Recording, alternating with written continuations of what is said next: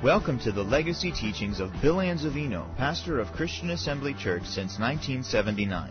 Though these teachings are decades old, we invite you to get out your Bible, take notes, and get ready to receive the uncompromised teaching of God's Word. For more information about Christian Assembly Church, please visit us online at cafamily.net. If you will, please find 2 Corinthians chapter 10. 2 Corinthians chapter 10. We'll begin reading at verse 3. 2 Corinthians chapter 10, we'll begin reading at verse 3. The title of my message this morning will be Mighty Spiritual Weapons. Mighty Spiritual Weapons. For though we walk in the flesh, we do not war after the flesh.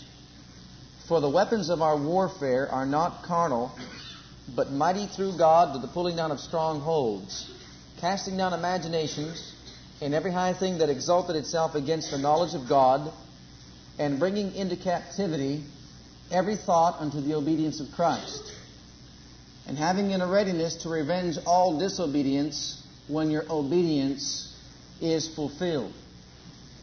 Now, our Father, we give thanks unto you for your word and the anointing that is upon your word. We thank you for the greater one that is within, that will cause the word to go forth in demonstration of the Spirit and power.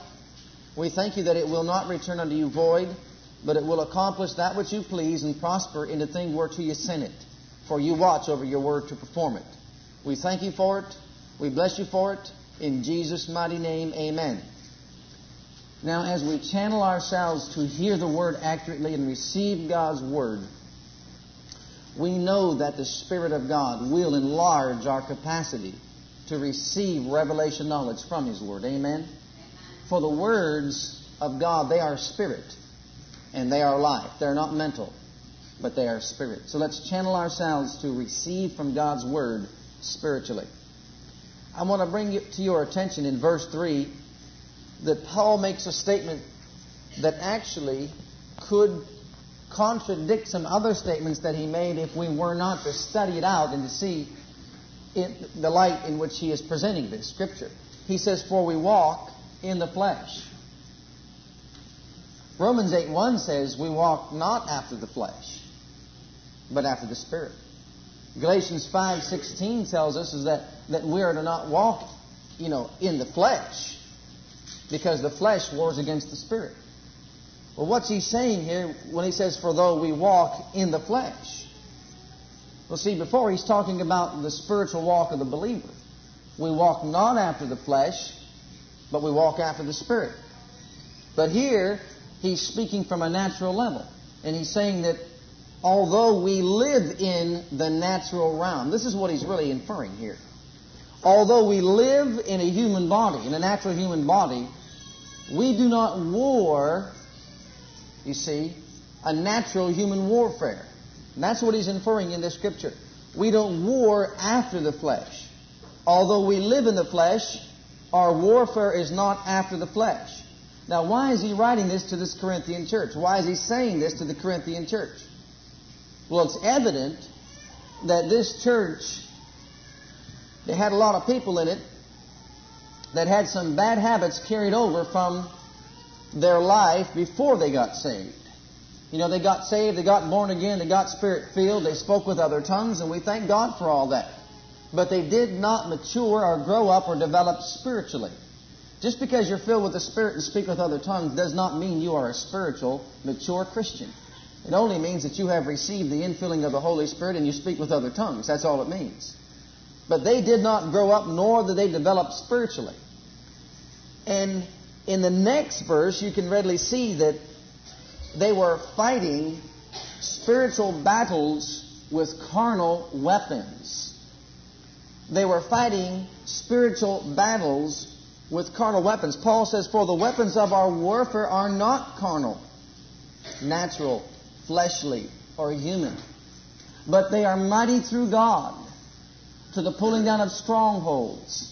Satan had many strongholds over their lives. Many things carried over from their life before they got saved, and they brought it into their new life. Although you're born again and Spirit-filled. You could have many bad habits in your life. We don't change overnight. We thank God for, I'll tell you what I thank God for. I thank God for His endless mercy and for His love. He could actually give birth to a perfect, recreated human spirit, but not demand that that person be perfect overnight in the flesh.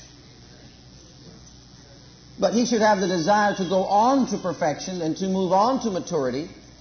But God doesn't demand instantaneous maturity in your walk. Thank God that He doesn't, because if He did, we all would be lost, wouldn't we?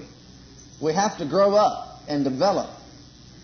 But here, what He's trying to tell the church is that the warfare that they're in is not a physical, natural warfare. You cannot fight spiritual battles with carnal weapons and come out victorious. You just can't do it. It's impossible to do it. And in the next verse, he goes on to share 4 areas of battle. And each area deals with the mind, with the thinking faculties. Notice verse 5. Let's look at the end of verse 4 first. For the weapons of our warfare are not carnal, but they're mighty through God to the pulling down of, number 1, strongholds. Number 2, casting down imaginations. Those are of the mind. Number 3, and every high thing that exalts itself against the knowledge of God. And the 4th area, bringing into captivity every what? Every thought. See, this is dealing with the mind unto the obedience of Christ. And then he goes on in verse 6 to say something I think is very important. And having in a readiness to revenge all disobedience. Now, all he's talking about, that word revenge means to deliver yourself from. Having in a readiness to deliver yourself from all, the word disobedience translated, that word translated from the Greek actually should be, and really it is. If you look up in your Strong's Concordance, it's just mishearing. Disobedience. Mishearing. Okay? And so he's saying, deliver yourself from your mishearing when your obedience or proper hearing is fulfilled. Now, it's evident that they had some teachers, and this was, in those days, it was likely that everywhere the word of the truth went forth, there were those that came in to undermine the work of Paul, to teach another doctrine. Remember, in Galatians, he said to the Galatians, writing to the church, who hath bewitched you, that you should so soon be removed from the gospel that I have preached to you? I'm amazed that you're receiving another gospel, which is really not another gospel. But these other Judaizers came in to undermine the teaching of Paul and to give him other teachings. And they began to take heed and listen to what was being said. And it's called mishearing. They misheard. They were not hearing the absolute truth of the gospel. They were hearing other things. It was close to the gospel, but it was not the gospel. And so Paul said, you have a need to deliver yourself from your mishearing, and it only will come to pass when your proper hearing is fulfilled. Now, I want to bring this out to you as a congregation, just as if it was the church at Corinth, that we are involved in many spiritual battles. But these battles cannot be won with carnal weapons. What do you mean by carnal weapons? What's he talking about? Carnal weapons. Fleshly weapons. Human weapons. What's he referring to? Well, I'm glad you asked. He's referring to weapons that man has devised. You see, man has recognized that he has many, many, many forces arrayed against him. Sickness and disease, poverty, fear, worry, anxiety. And we can go on and name all the many things that are enemies of mankind. But a good example, I think, would be, let's say, sickness and disease. Man, because he has recognized that sickness and disease is an enemy, has devised his own carnal weapons. See, carnal just means fleshly. that which pertains to the earth, earthly. Now you think about this. Anything that man can devise in this realm has to be of this realm. And if it's of this realm in which we live, it is a lower form of artillery. Because it's devised in this lower realm. The earth realm is lower than the spirit realm. Well, if man devises carnal weapons, can those carnal weapons be powerful enough to keep himself safe from the weapons of the devil? Can they? Can they be effective? Can they work 100-fold? Can they be 100% effective in keeping him safe from the attacks of the enemy? Well, I don't know about you, but I've come to recognize in my own personal life that you cannot win spiritual battles with carnal weapons. You cannot be victorious over the onslaught of the enemy, who is a spiritual being, with natural means.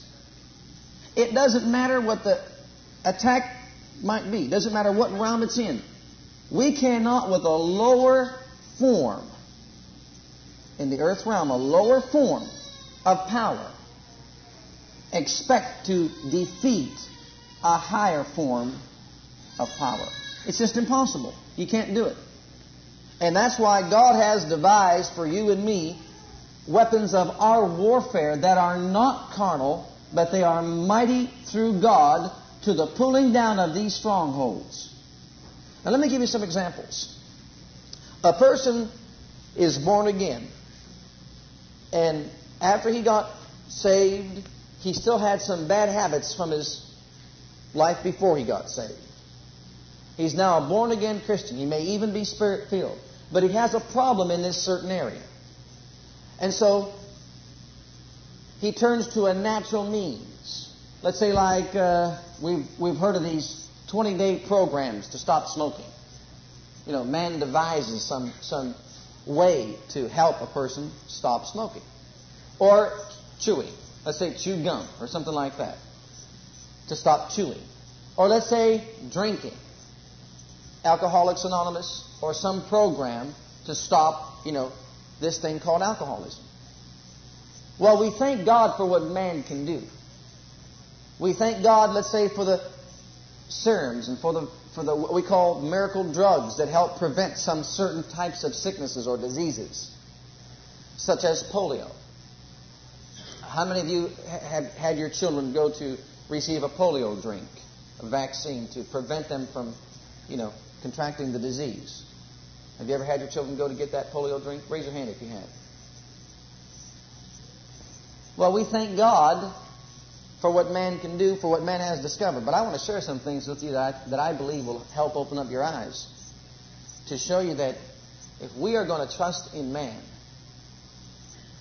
we're going to fall short of overcoming the devil, of overcoming sickness and disease. And I'll show you why through God's Word.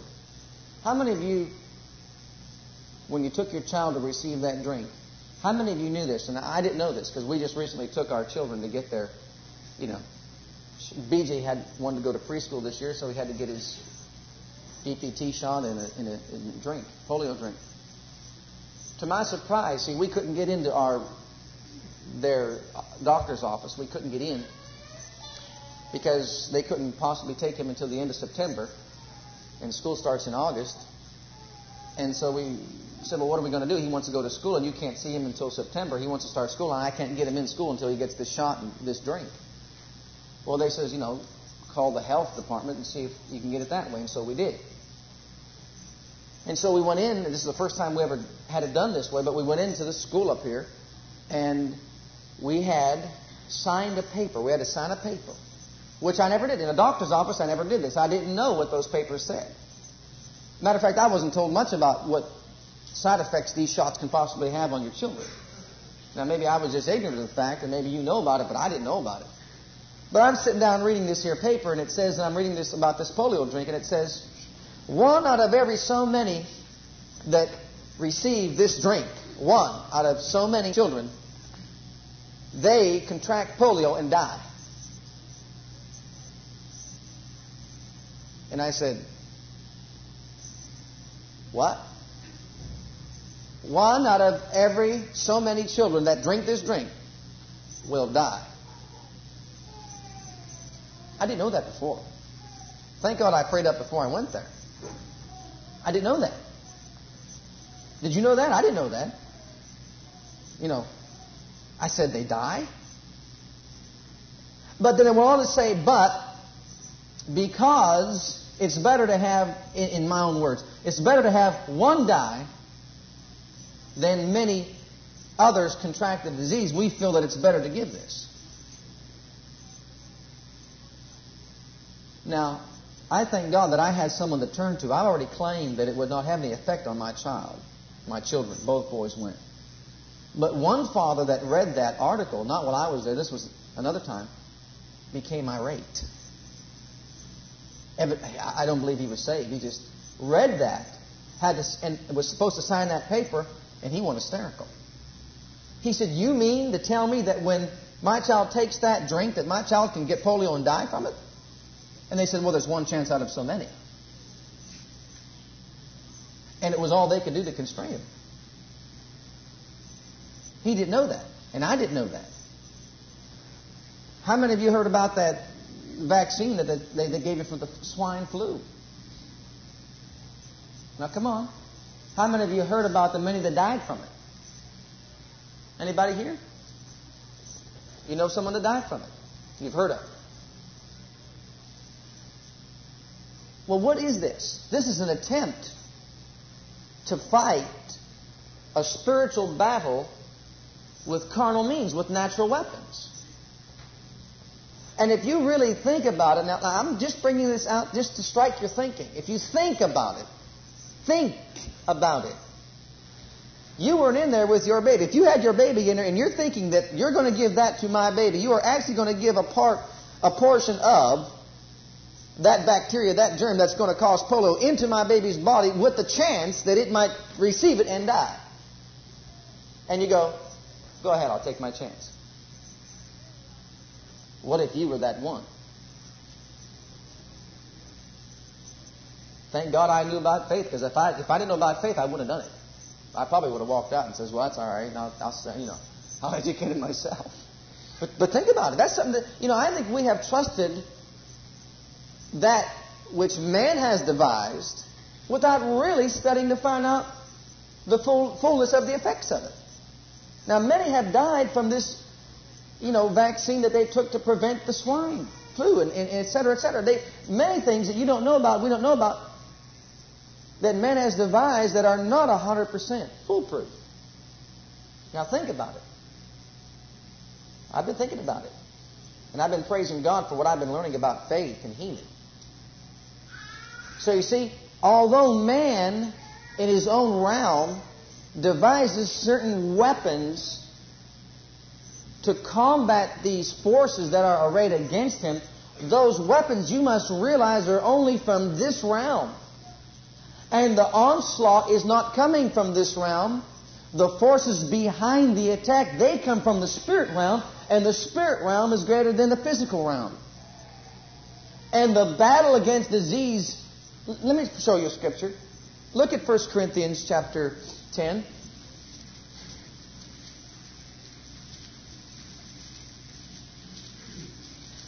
The battle against disease will never be won in the physical realm.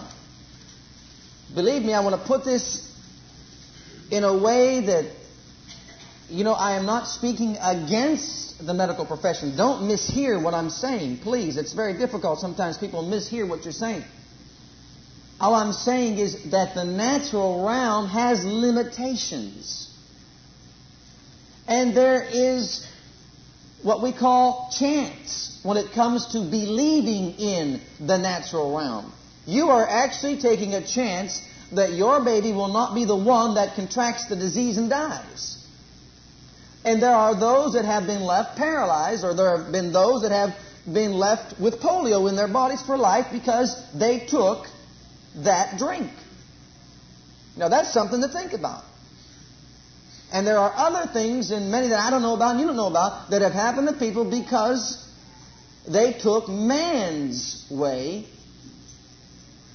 of fighting spiritual warfare. And the results are bad. This scripture over here in 1 Corinthians 10:13 will help us to understand something. Now, when I read this, the Spirit of God had to unveil something to me because I was stuck by one word and I didn't know what to do with it. Now, there hath no temptation taken you but such as is common to man. The common cold is common to man, isn't it? Sickness and disease, they're common to man. The flu is a common thing. Want is a common thing. Death is a common thing. From a natural standpoint, worry and fear, that's all common. Those things are common to man. But listen what it says. But God is faithful. Who is faithful? I want you to know that God is not the author of the temptation. God is the faithful one. He's not the tempting one. When Jesus was led in the wilderness to be tempted of the tempter, who was the tempter? The devil. The devil is the tempter. But God is the faithful one who will not allow you to be tempted above that you are able. What's he saying? That God will not allow the devil to tempt you above that which you are able. In other words, he can't use anything that's above that which is common to man. Our temptations come into this realm, but he cannot go beyond this realm and use things out of the other realm, you see, to destroy us with. If Satan could use all his powers and abilities of a spirit being, we wouldn't be any match for him. But thank God, all he can do is manipulate this realm, and the things of this realm to come against us to destroy us. And so what he's actually saying in the Scripture is that there's nothing in this realm that we face that can destroy us if we learn this latter part of this verse. God is faithful, who will not allow you to be tempted above that which you are able, but will with the temptation make a way of escape. Who will make a way of escape? Who will? God will make a way of escape, or man will. Who does it say will? Now remember something. God's ways are not man's ways, and God's thoughts are not man's thoughts. Let the natural human evil man forsake his ways and his thoughts and come over to God's ways and God's thoughts. Here we see that God has ways. God has devised a plan of escape. He has given us a means whereby we can fight spiritual warfare with spiritual weapons, not with common weaponry. Now think about this. He has made a way for us of escape from every temptation that's common to man, including the common cold.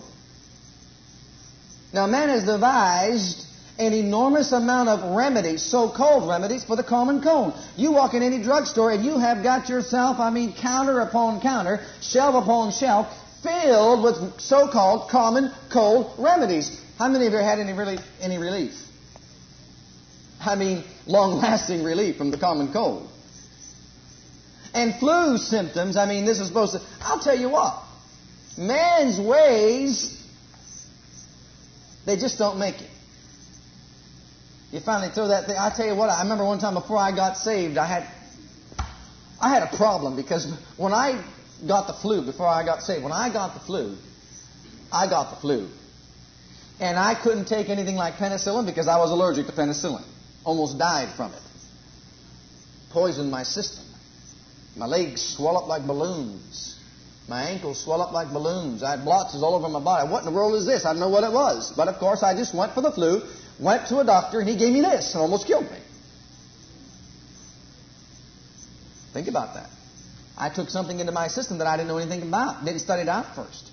I didn't know the side effect that penicillin can have on my body, did I? But I just took it just by faith, believing in this profession. Well, I'll tell you what, it may work for some, but it didn't work for me. It almost killed me. So I couldn't take those things. I was allergic to another thing called sulfur.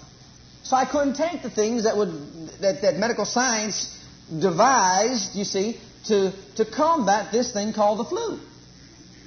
So what did I have to do? Well, I tried some of these things on the counter, like some things that you take just to try. And I'll never forget. man, I took one of these, I won't say what it is, I just took one thing. You're supposed to drink it, you know, before you go to bed. Boy, I'll tell you what, I drank that stuff before I went to bed, and I got up and couldn't stand on my feet. I took one step, about to fall on the floor. I said, if that's what this stuff does to you, I'd forget it. I would be without it. I couldn't even stand up to walk. I was worse than before I took it. So I said, I'll just fight it out myself. And that's exactly what I did. Even back then, I just couldn't take anything. Anything I took just had a, adverse effect upon me. I just couldn't get any relief from it. And maybe that's why I really got into finding out how God's Word works when I got saved, because I certainly did not find any relief in the medical field. I didn't find any victory in it. I didn't get any help from it. Well, thank God, God has devised certain ways. And in the latter part of that verse, look what it says. He'll also make a way of escape that you may be able to what? Able to what? That you may be able to bear it. That word threw me for a loop. I said, wait a minute. What Jesus bore, I need not bear. And that says, now what is he referring to here in this scripture? What is he referring to? So I looked up the word bear, and it should be translated endure it, to endure. And then I began to have my eyes opened by the Spirit of God, and I began to see something. Yeah. Man, natural man, is in this realm, but tempter is in the spirit realm. He's a spirit being. He could figure out more ways to make you sick than you could figure out remedies to keep you well. You figure out a remedy to help smallpox, he'll come up with something called polio. You figure out a way to prevent polio, he'll figure out something called tuberculosis. You try to figure out something to stop tuberculosis, he'll get something called cancer. You try to find a cure for cancer, he'll find a disease called, and they can't name him anymore, so they're now calling him the devil's disease. You hear about that one yet? That's true. I'm not making it up. They couldn't think of any more names, so they just finally called it the devil's disease. You try to find a cure for the devil's disease, he'll come up with muscular dystrophy. You try to find a cure for muscular dystrophy, and he just goes on and on and on and on, and you cannot outwear the devil. You can't wear him down. He will wear you out before you wear him out. You see what I'm saying? You can't endure it. If it was not for a way that God makes for us to escape, we could not endure that which He tempts us with. There are not enough cures to go around. And we say that, we are progressing, but I'll be honest with you. There are more people in hospitals, there are more people sick, and there are more diseases than we've ever heard of before. What is that showing you? What's that showing me? Yeah, they may have snuffed out a few, and we thank God for that. I'm not belittling that at all. I'm just showing you something. It's an endless cycle. No matter how many man finds a cure for, the devil's got more darts. Do you see what I'm saying? He's got more darts. So you find something for this. It'll take you 20 years to find it. And after he wears your thinking down for 20 years and you finally got something, boom! Did you hear that brand new disease just came out? What? Where do you think it came from? You think man makes them up? Man doesn't make up these diseases. Man knows, and I give this credit to the medical science field. The medical science field says that sickness and disease is an enemy of man. Can you say amen? Amen. Thank God that they realize that and they know that, and thank God they are doing something about it, trying to in the natural realm. They are using the limit of their abilities. But do you see, you and I as believers, our weapons are not carnal, but they are mighty through God to the pulling down of these strongholds. Praise God. Although, at that time when I had the flu, I had tried all I could to discover a way to get relief from this thing. I couldn't do it. But bless God, when I got born again, when I got saved, when I started to study the Word of God, and I found out that Jesus bore my sicknesses and Jesus carried my pains, Now, I've had symptoms. There are degrees. Remember, I've had symptoms try to come on my body, but it's never put me flat on my back. Bless God, I just stood upon God's Word, and I found a weapon that's far above flu. A cure for the common cold. Hallelujah. And that's God's Word. Do you see what I'm saying? No, we're not going to enter into the fullness of this thing right off the bat. We need to do some research and discovery for ourselves like the medical field does. But let's not endeavor to get into the same realm that they're in. Let's endeavor to get into the higher realm. You know, did you ever do it like this? See, man wants to fight his battles with a carnal weapon.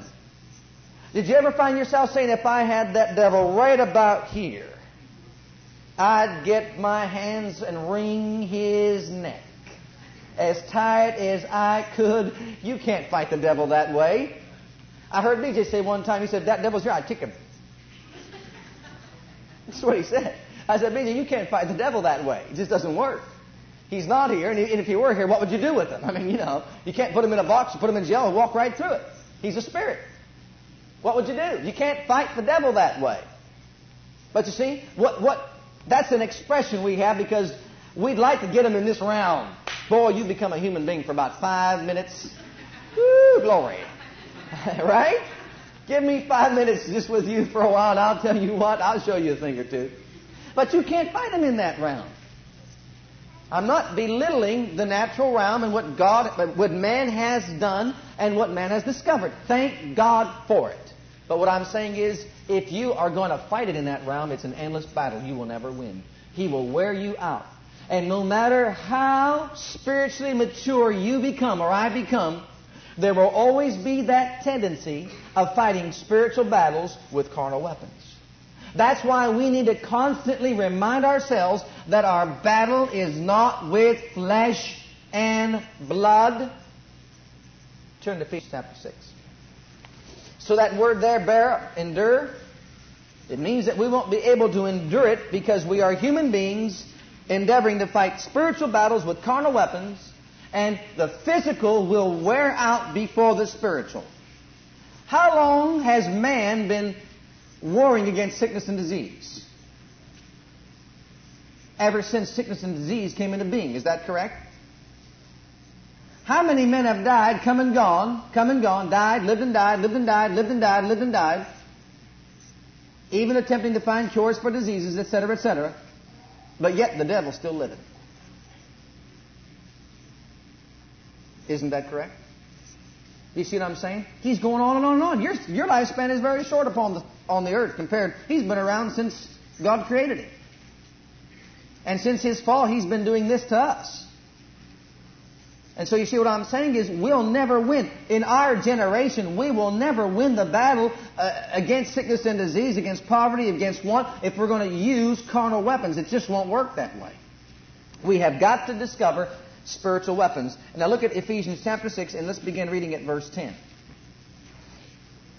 Finally, my brethren, be strong in the Lord and in the power of His might. Put on the whole armor of God that you may be able to stand against the wiles of the devil. Notice it does not say put on the whole armor of man. Now think about it. Man has devised ways to protect himself from flu, cold, polio, arthritis, etc., etc., etc. Man is devising ways. Headaches, you know, aspirin. Man has a way.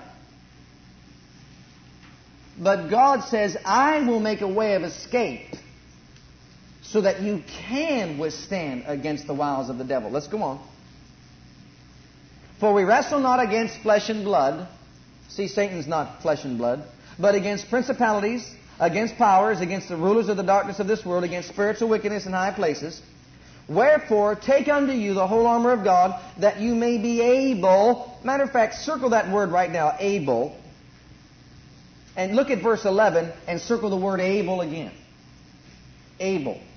You'll see it in both scriptures. Able. Verse 13. Take unto you the whole armor of God, that you may be able to withstand in the evil day, and having done all to stand, stand therefore, having your loins girt about with truth, having on the breastplate of righteousness, and your feet shod with the preparation of the gospel of peace. Above all, taking the shield of faith, wherewith ye shall be, circle the word able, able to quench all the fiery darts of the devil, of the wicked. All. How many? All. Every. All. And take the helmet of salvation, which is the sword of the Spirit, which is the Word of God, praying always with all prayer and supplication in the Spirit, and watching thereunto with all perseverance and supplication for all saints. I want you to notice that verse 16 again. If we are not quenching all the fiery darts of the wicked, then we have misplaced our shield of faith. Our shield of faith is not being effective against the darts of the wicked. And I want you to note that all the fire... In the Amplified, it translates that word, it translates it like this. All the missiles, fiery missiles. Like over there in Russia and some of the foreign lands, they have missiles set up. They don't even have to come over to the United States to invade us. All they need to do is send a missile over. Isn't that correct? Push a button, send a missile over. Well, Satan's in that spiritual realm, and what he does, instead of coming over into this realm, he just sends his missiles over. He shoots that missile of disease over here, and he gets your mind baffled. He even gets medical science. He's even in control of that. He's got them bogged down right now trying to discover a cure for this. And right when they get to the brink of when they're going to get something, he shoots a missile over there. And all of a sudden, we got a brand new disease, and we've got to, run over here and get them thinking in that direction. He's got them baffled. I mean, let's face it, if anybody's here involved in the medical science field, I think you know what I'm talking about. You seem to get once this over here, then something comes over here, then something comes over there. And it's just like it's an endless cycle. One thing after another. He keeps sending his missiles over and over and over. But I want you to know there's a weapon called the shield of faith that will quench every fiery dart of the wicked. Every one. That's not a natural weapon. That's a supernatural, spiritual weapon.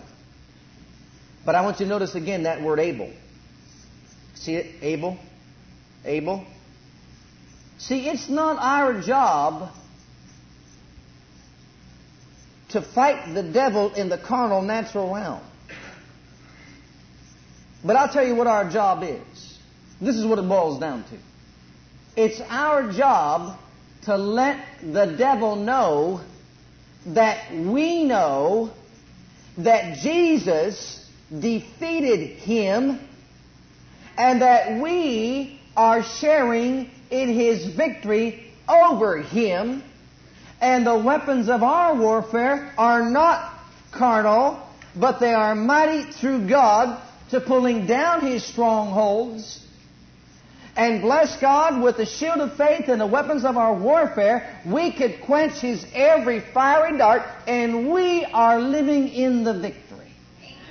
That's what it's our job to do. Don't fight the battle. Bless God, just enjoy Jesus' victory over the devil. But if he can get you to think that he is the one that's greater, if he can get you to think that he's got the upper hand on you, if he can get you to think that he is bigger than Jesus, what do you mean by that? Well, did you ever hear Christians walk around saying, well, the devil's just on my back this week? I mean, he's just been making me sick and causing these problems, and man, this is the worst day, I tell you, that I've ever lived upon the face of the earth. Well, I want you to note something right now. Put this in your notes, big letters, or write it up on a big piece of cardboard, put it on your refrigerator. God does not want me to have another bad day. God does not want me to have another bad day. He never designed it so that we would be defeated by the devil. And when we talk about... Do you know this, that most Christians, a lot of Christians, use the name of Satan more than they use the name of Jesus? Listen to their vocabulary. Well, the devil did this and the devil did that. And I'll tell you what, that devil's just got me. Whenever we talk like that, beloved, we're coming down to his level. Just because there's a stronghold over your life, say you have a problem in one of these realms, and we'll talk about these problems. Say you have a bad habit. The devil wants you to look at that bad habit as being a weakness in your life instead of his stronghold over your life. If you keep seeing yourself as being weak in this area, I'm just so weak I can't get rid of this, I feel so guilty, then he's got you whipped. You'll be defeated. You'll never rise above the occasion. You'll never win the battle. But if you can recognize it as only a stronghold of the devil and then learn how to pull down his strongholds with supernatural means, with weapons, supernatural weapons, mighty weapons through God, then bit by bit you'll begin to pull that stronghold down. You'll find out that he has no right to put that thing, to keep you in bondage to that thing. You'll find out that he has no right to hold you in bondage to anything. And slowly but surely, his power over you will wane, and the power of God within you will rise above that power and free you and set you free from that, whatever that habit was. See, you take something like Alcoholics Anonymous. I thank God for what they can do. A lot of people have been helped through that program. But you see, it doesn't give them what they need, a new life. It just helps them prevent this thing from coming on them. It doesn't set them free from it. You talk to one that's been for 20 or 30 years, and you know what they'll say? I'm an alcoholic. Won't they? Isn't that what they'll say? I'm an alcoholic. I go to Alcoholics Anonymous, but I'm an alcoholic. All they're doing is controlling that which they have. See, that's all man can do is try to control it. But hallelujah, I know that this, Jesus said, ye shall know the truth, and the truth shall set you free. In other words, I'll give you a power, a weapon that's so mighty, it'll blow that thing out. You won't be alcoholic anymore. You see why supernatural means are far greater than natural means? Supernatural weapons are far greater than natural weapons? They have limitations, but supernatural power doesn't. It'll give you a new life. It'll give you power over that thing. It won't control you any longer. You control it. Hallelujah. That's the difference, you see. That's the difference between fighting battles, spiritual battles with carnal weapons or with mighty weapons. Now, I want you to see this begin at verse 6 again. I'm sorry, verse 10 again. Finally, my brethren, be strong in who? The weapons of our warfare are not carnal, but mighty through who? Be strong in the Lord and the power of His. They are mighty through who? Mighty through who? Mighty through who? Not through man. The weapons of our warfare are mighty through God. Finally, my brethren, be strong in the Lord and in the power of His might. The word strong is from the Greek word endunamo, and dunamo, and it means empower or to enable. Finally, my brethren, be empowered or be enabled by the Lord with the power of His might. All right, now keep that thought. Put on the whole armor of God that you may be able. That word able is D-U-N-A-M-A-I. Dunami. And it means capable or to be possible. Then, just remember this. Look at verse 13. Wherefore take unto you the whole armor of God, where ye may be able. Look at verse 16. Above all, taking the shield of faith, wherewith ye shall be, what? Same word again. Dunami. To be capable or to be possible. Now, in Mark 9:23, don't turn to it, just hold your place there. It says, all things are to him that believeth. That's the word D-U-N-A-T-O-S. Dunatos. And it means capable or being possible. I want you to note that these words, these Greek words, are all derived from the word dunamis. D-U-N-A-M-I-S. All these words essentially are saying the same thing. Finally, my brethren, be empowered with the dunamis means the ability of God. Miracle working power or supernatural ability of God. Finally, my brethren, be empowered with the ability of God, or be enabled with the ability of God, and put on the whole armor of God, that it may be possible, or you may be capable of standing against all the wiles of the devil. Take the shield of faith, so it may be possible, so that you may be enabled or capable of quenching all the fiery darts of the wicked. For all things are possible, to those that are empowered with the ability of God. And I like to say it like this here. I made myself a little confession. All things are possible to the believer because he is empowered with the ability of God to stand against, which gives him the ability to stand against all the wiles of the devil and to quench his every fiery dart. I almost called this sermon, Why All Things Are Possible. You know why all things are possible now? Because the believer is empowered or enabled with the ability of God. Be strong in the Lord and in the power of His might. Is that possible? Ephesians says that we have the power, the exceeding greatness of His power to usward who believe. We are actually empowered with the ability of God, which enables us. See, going back to that temptation scripture, 1 Corinthians 10:13, what's it saying? There hath no temptation taken you but such as is common to man, but God is faithful, who will not allow you to be tempted above that which you are able. Hallelujah! And He has enabled us with His supernatural ability. And if we are enabled with His ability, well, the devil might be smarter than man. The sickness might be, greater than natural man. And the devil, in his onslaught, given all these diseases for medical science to try to figure out, don't know which way they're going, to try to figure them all out. He may be smarter than man, but bless God, Jesus, the Father, the Son, the Holy Ghost, they're greater than the devil, and they're living in us, and He enables us through His ability to put to naught the devil. Amen. Sickness and disease, all that He stands for. As a matter of fact, every fiery dart. What would it mean to be enabled by God? What does it mean to have the ability of God? What does it mean? I like to think this. You ready for this? When 3 Hebrew children were about to walk into a burning fiery furnace, God had the ability to protect them from harm or hurt in such a manner that smoke wasn't even upon them. You think that's ability? That's ability. Be enabled with the ability of God. When Daniel was cast into a lion's den, does not the Scripture say that the Lord sent an angel down to shut the mouths of the lion, and Daniel was saved?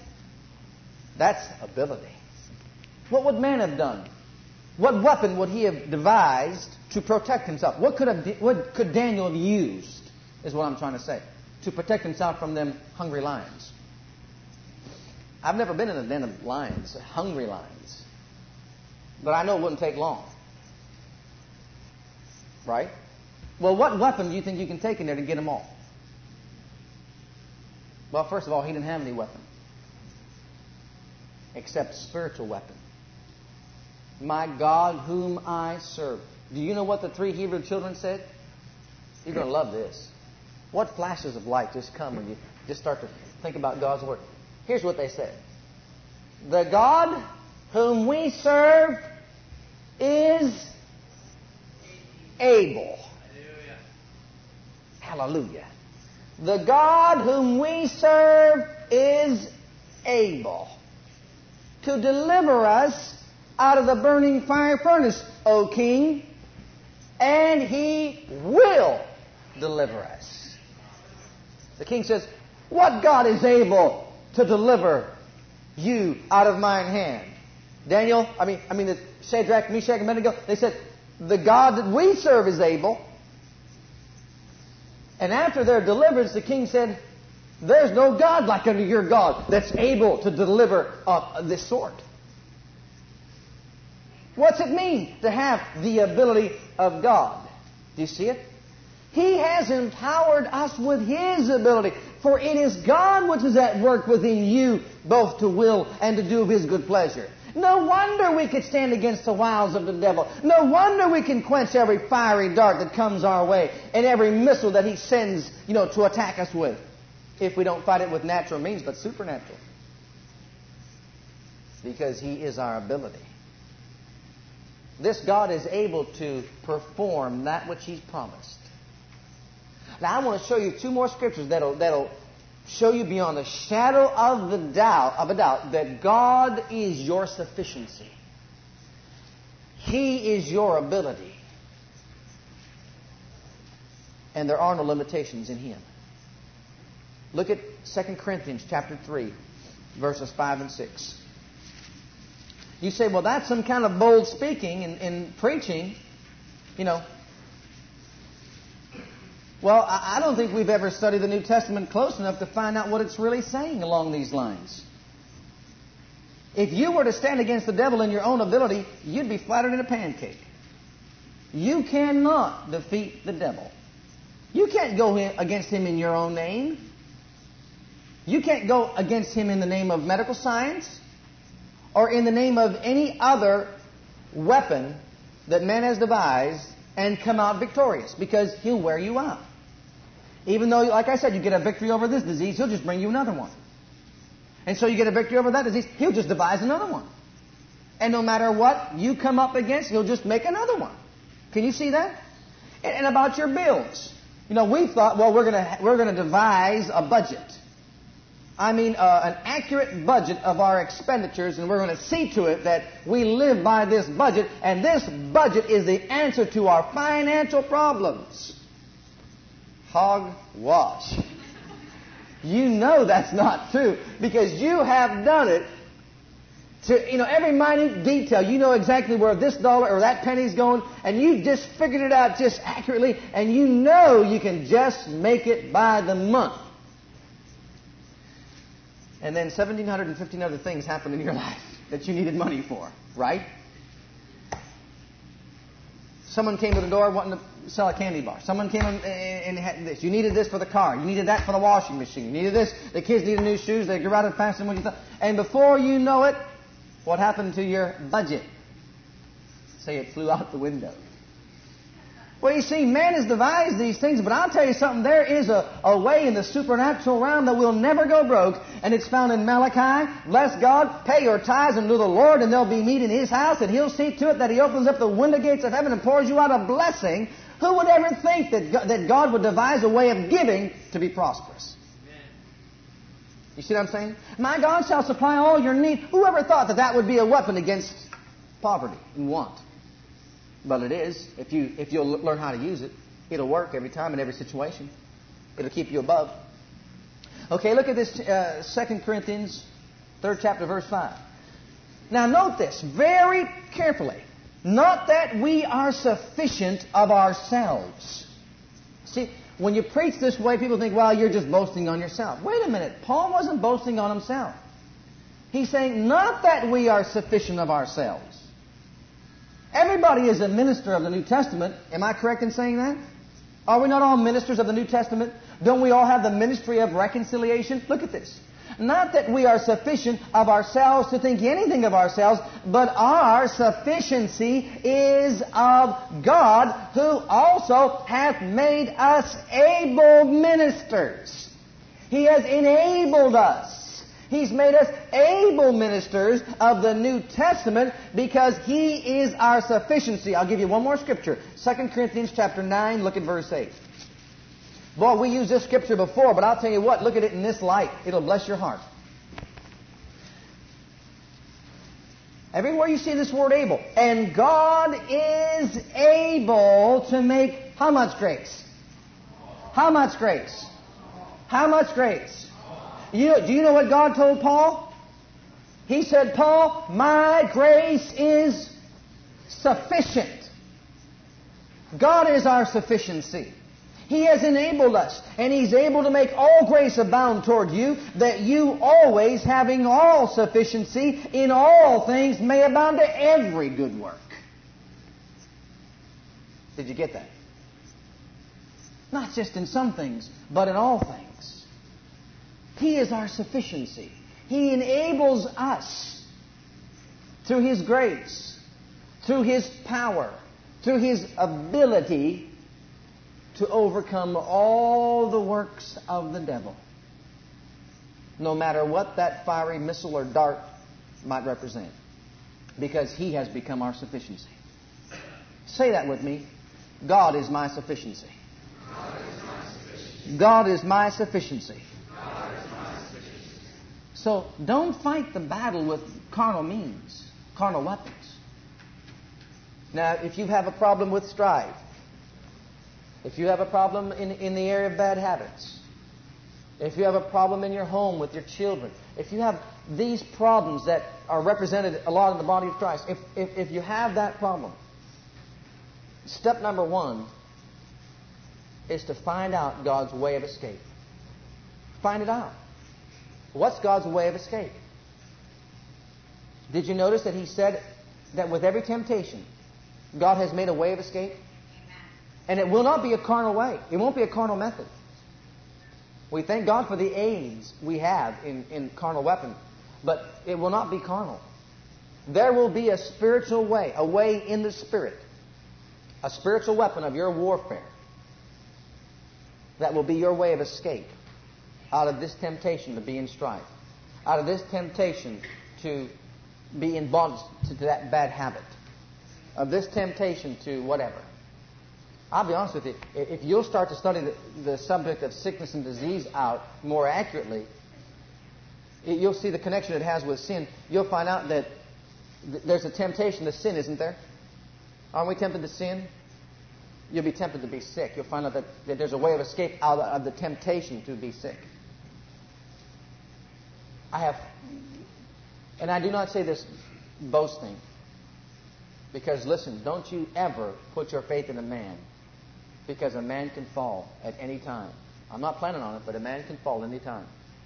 But I have to say that we have had tremendous success as a family in standing against sickness and disease concerning our children and concerning ourselves.